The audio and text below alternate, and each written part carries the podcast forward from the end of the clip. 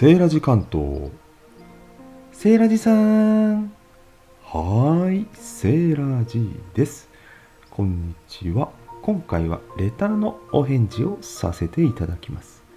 実は私レターの画面から返事を収録するの初めてなんですね。こんな画面だったとはそして使い方がいまいちよく分かっておりませんが分かってないからこそやってみる。それが大切ですよね。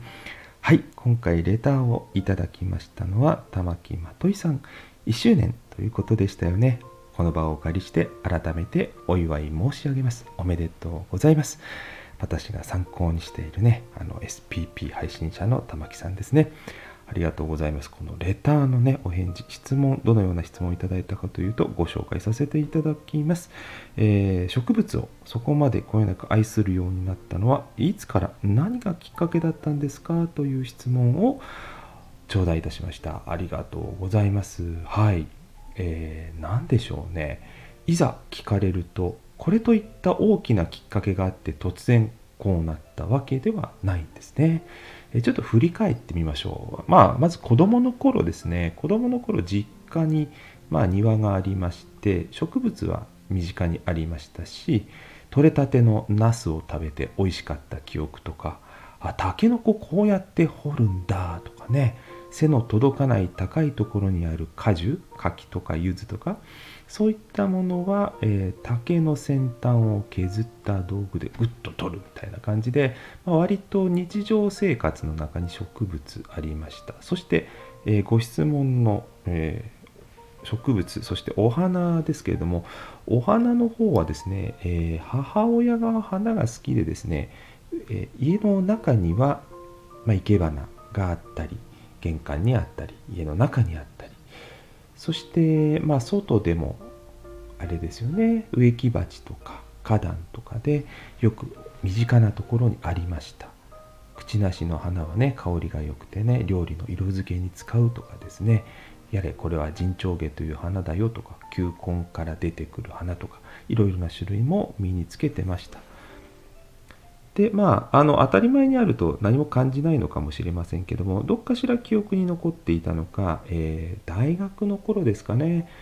あの写真をやってまして、えー、写真展に作品を出したりしてたんですがその中の、えー、テーマの一つにやっぱ花がありました。なぜかというと身近なところに、まあ、被写体としてあったからなんですね。そしてもともと美しいものの一部特に強調した部分を切り取る道具としてカメラが便利だったので例えば背景日陰を背景で日の当たってる花を撮ると綺麗に花が輝いて見える。バックが黒く、ね、なるんですね。光の光のま量の差ですね、はい。まあ、そういったところで、えー、花の写真なんかも撮るようになりました。そしてまああの一人で暮らすようになるとえー、寂しいというかあれですよね。あの味気ないですよね。一人暮らしの家の中って。でそこであの観葉植物を育てたりもしていましたね、えー、まずはサボテンからでしたかね。でも花が咲くと嬉しいんですよね。サボテンも花が咲く。でも花が咲いたと思ったらサボテン本体がしぼんできたりして。あと普通のよくある観葉植物なんかも育てておりました。うん。で当時ですねインターネットでそれを「プランツ」というタイトルでですね、えー、生育状況を、まあ、写真を撮ってコメントをつけてあげたりもしてました。そしたら知り合いの方から反応がありまして、え、結構喜んでいただいた。その時は植物にをキャラクター化しましてですね、えー、激しい性格とか優しい性格とかで植物の気持ちになってえコメントを書いたりもしていましたね。今考えるとそれも面白い遊び方でしたね。この現在のスタイフの配信でもそういったやり方使えるかもしれませんね。こんなこともやりましたね。魚観賞用のお魚のね照明に使う蛍光灯。それをね水槽ではなく植物の栽培に使ったこともあります。あれちょっと紫色っぽい光で赤いお花とか綺麗な色に映るんですね。まあ、そういった形で家の中で花を栽培して育ててたこともありました。なんか思い出しますねいろいろ話してると。そしてまあアボガドの食べたアボガドの種をねまいてみたりとかぼちぼちちっちゃいものはやってましたがその後植物の他に作物野菜に行ったのが子供が生まれてからですね。たまたま近くに野菜教室というようなね貸し農園がありまして一番難しくてそして大切な土作りはプロの方がやってくださり苗の植え方種のまき方ね育て方畝の作り方はまあやってないかなあの支柱の立て方とかトマトで言えば芽かきとかそういった基本的なことをいろいろ教えてもらった1年間。そこで子供と一緒に収穫の喜びを味わいました。人間成功体験が大切。うまくいくとまたやりたくなる。そのサイクルで畑にちょっと手を出し始めた。ということです。子供の頃ねアスパラ見てびっくりした記憶があります。アスパラって可食部のあの芯のねあごめんなさい棒の部分だけじゃなくて葉っぱがあるあそういうのって育ててみないとわからないわけですよ。根菜類なんかは掘らないとわからない。芋掘りでさつまいも掘ったりしますけれども地上部の葉っぱを見てこれは里芋なの？ね？じゃがいもなの？さつまいもなの？そういったことも育てていればわかるし身の回りにある畑の作物を見てこれは何だって気になった時にそれぞれ分かるとおおなるほど。そら豆って空の方を向いて実るからそら豆なんだとかね。豆の話で言うと落花生ね。あれ下に落ちる落ちて地中で豆ができるから落花生。なるほど。落下して生きてるんだ。みたいな。名前と、えー、実際の生態が一致していることも多くてリアルで見るとね記憶にも残りますしそして何よりあの子どもの食育で最初の1年野菜教室始めたんですが自分で育てた野菜が美味しいそれは子どもも同じこと自分で種をまいたり苗を植えたりすると収穫の喜びだけでなく食卓に乗った時も喜んで食べるんですね。わこれって本当の食育だよななんて思って何年か続けていたうちにだんだん子供は畑から離れ収穫の体験とかね種まきの楽しみだけは未だに美味しいとこ取りでたまにやりますが基本的には残った面倒な作業はほぼ私ね。手で虫を取る手で通る作戦とかね無農薬にこだわって作ってますんでね自分で作るものぐらいね農薬のない安全なものをということで有機栽培なんかも手がけております。そしてそれが趣味化して現在に至っているということですね。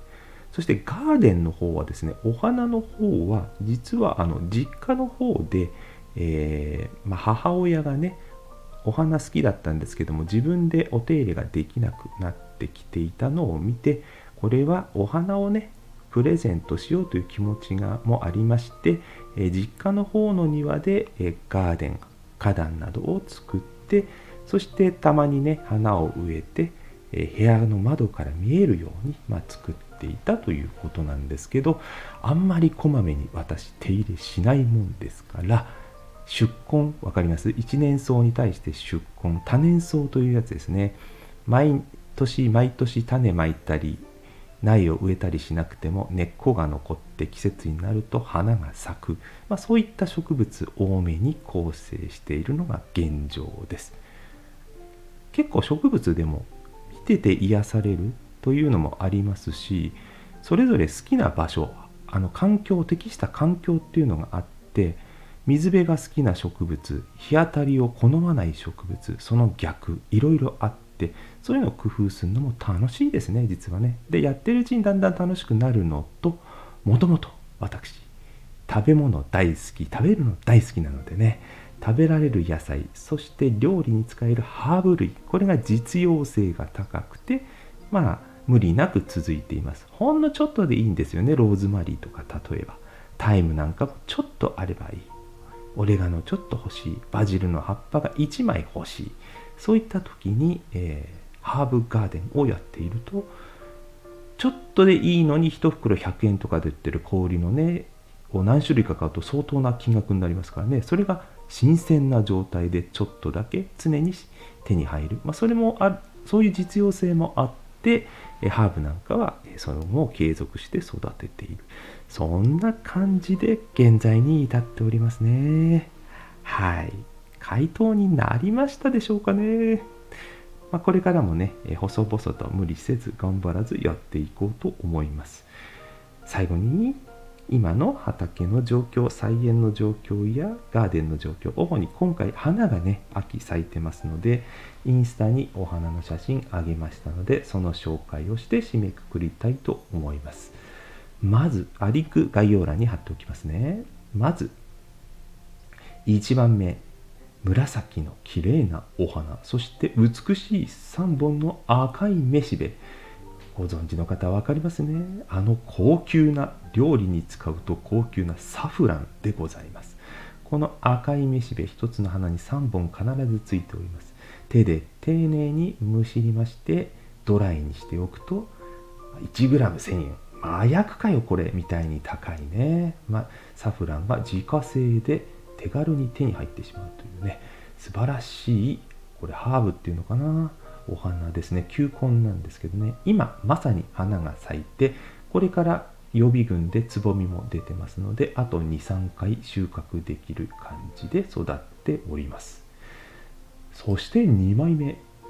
よく映ってないかな紫色の花なんですけどこれがさっきお話にも出しましたローズマリーですね。独特の香りが特徴で生育旺盛でもう使い切れず捨ててます。はい欲しい方いらっしゃったら一声かけてくださいね。ほんとよく育つんですよ10円にすると。直立性のものをうちでは育ててほふ性って言って横に広がるタイプもあるんですけどもうちのは直立性なので縦に伸びていきます。